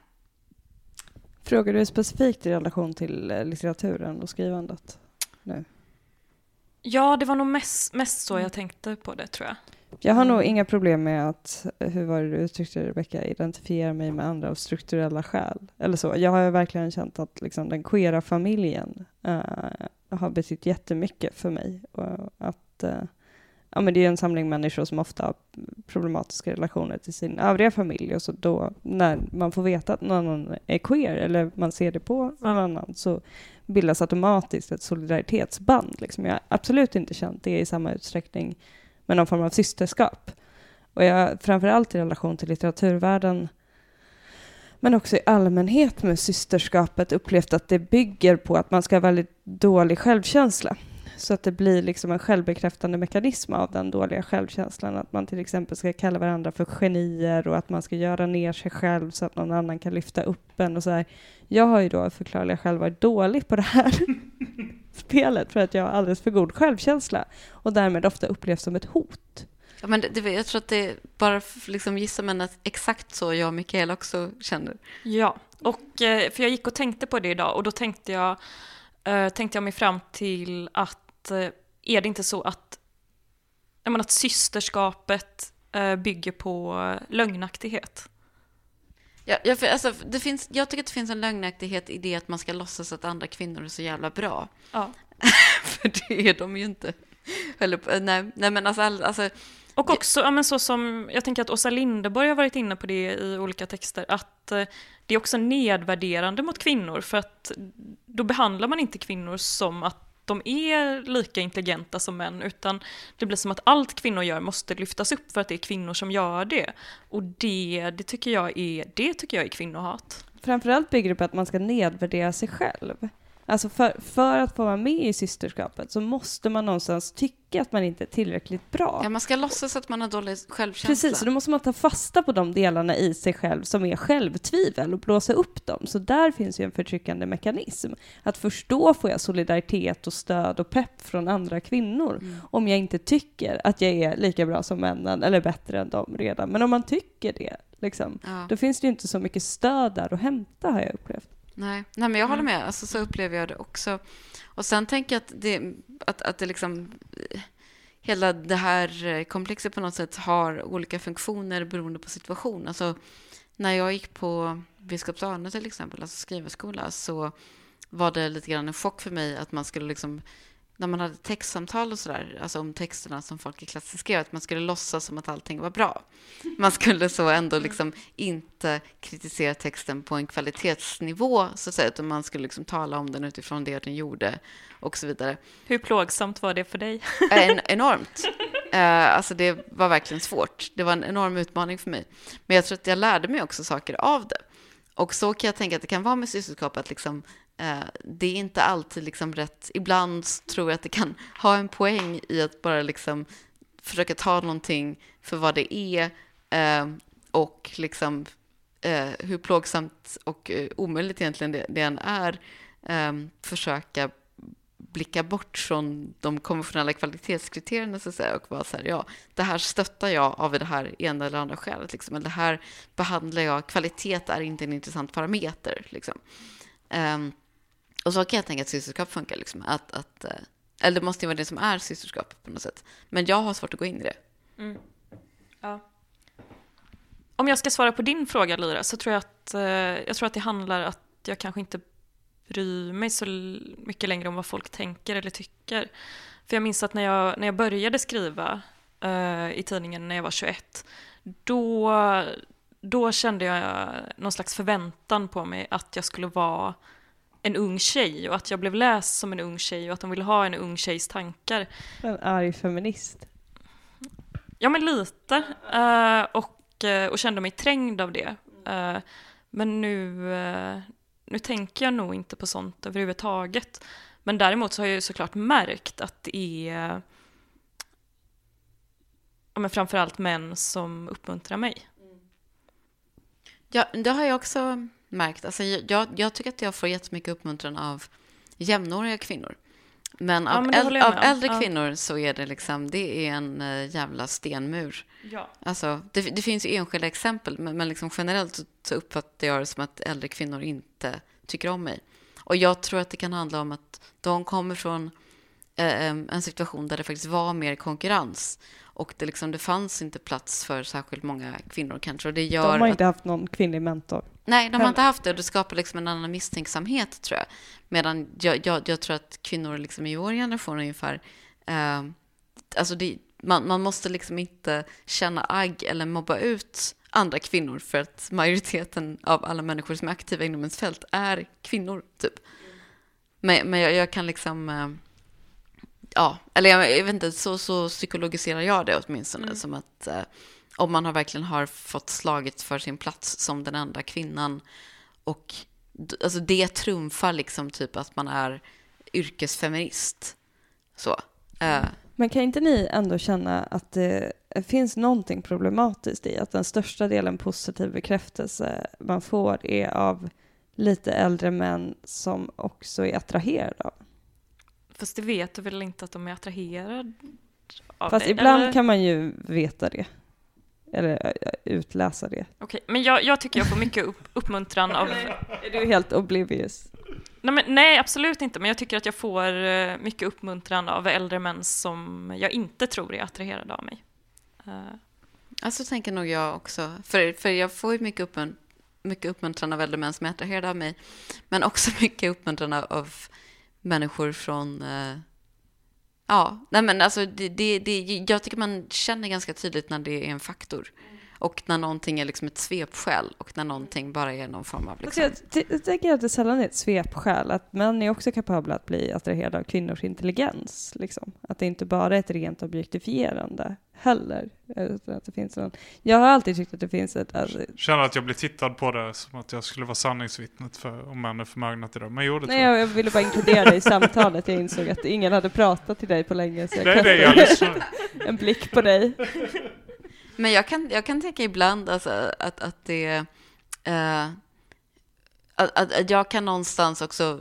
Eh, en del av mig kan liksom längta efter att eh, ehm, män som gillar mig också ska förstå att jag tycker att de kanske är lite efterblivna. Om ni förstår vad jag menar. Jag förstår inte alls vad du Du menar. förstår inte alls vad jag Nej. menar? Nej, men, nej, men att, jag, jag, Förstår ni vad hon menar? Ja, jag tror det. Nej, men alltså så att Jag jag, jag, jag, jag tycker att det finns liksom saker som man har eh, så att säga, lärt sig som kvinna som är eh, faktiskt väldigt mycket bättre än, än det som män socialiseras in i.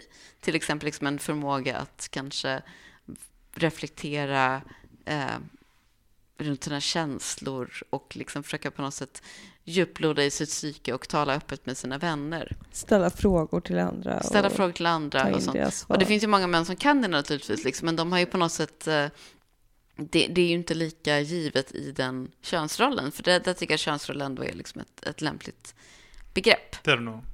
Och, och, eh, och jag menar, jag, jag är ju en eh, manstillvänd person liksom, i största allmänhet, men jag kan ändå känna liksom en sån nästan liksom skriande sorg ibland när jag tänker på män, att, att de, har ju, de har ju svårt. Alltså kvinnor tränas ju också i hela sina liv till att upptäcka sina egna begränsningar och Exakt. tänka på dem väldigt mycket och plågas av dem. Liksom. Män uppmuntras ju inte till det riktigt på samma sätt. Vi uppmuntras till att överskrida dem. Precis, och kvinnor uppmuntras ju för mycket att tänka på sina egna begränsningar. Alltså, så. Det är ju ett problem. Men, men eh, ibland kan det bli så liksom... Ja, men jag, jag, jag kan liksom känna en empati med, med eh, gruppen män, i synnerhet då liksom män över en viss ålder, för att jag tänker att de har gått miste om väldigt... Eh, eller så här, sånt som för mig är fundamentalt i att vara en människa som relaterar till andra människor är mycket svårare för dem. Fattar du vad jag menar, Mikaela? Ja, jag förstår vad du menar, men jag, jag, jag kan nog inte gå med på den eh, generella beskrivningen, utan jag tänker att sånt är väldigt individuellt. Och jag tror att många kvinnor, i den mån de talar med andra människor och talar med sina väninnor, så är det talet eh, präglat av nonsens och att det inte finns något djup där. Ehm, så att det kanske är, ja men att man rent numerärt talar med fler människor. Men eh, det är ändå inget riktigt samtal och jag tror att eh, ehm, ett djupare samtal kanske är ovanligt idag överhuvudtaget mellan människor. Ja, det tror jag också. Men jag tror att det äger rum mellan kvinnor oftare. Det här är en empirisk fråga. Nu känner jag att det är lite läge att ta en paus. Ja, vi tar en liten Ja, paus vi. så kommer vi till Ja. nästa exempel. Jag beatboxar så länge.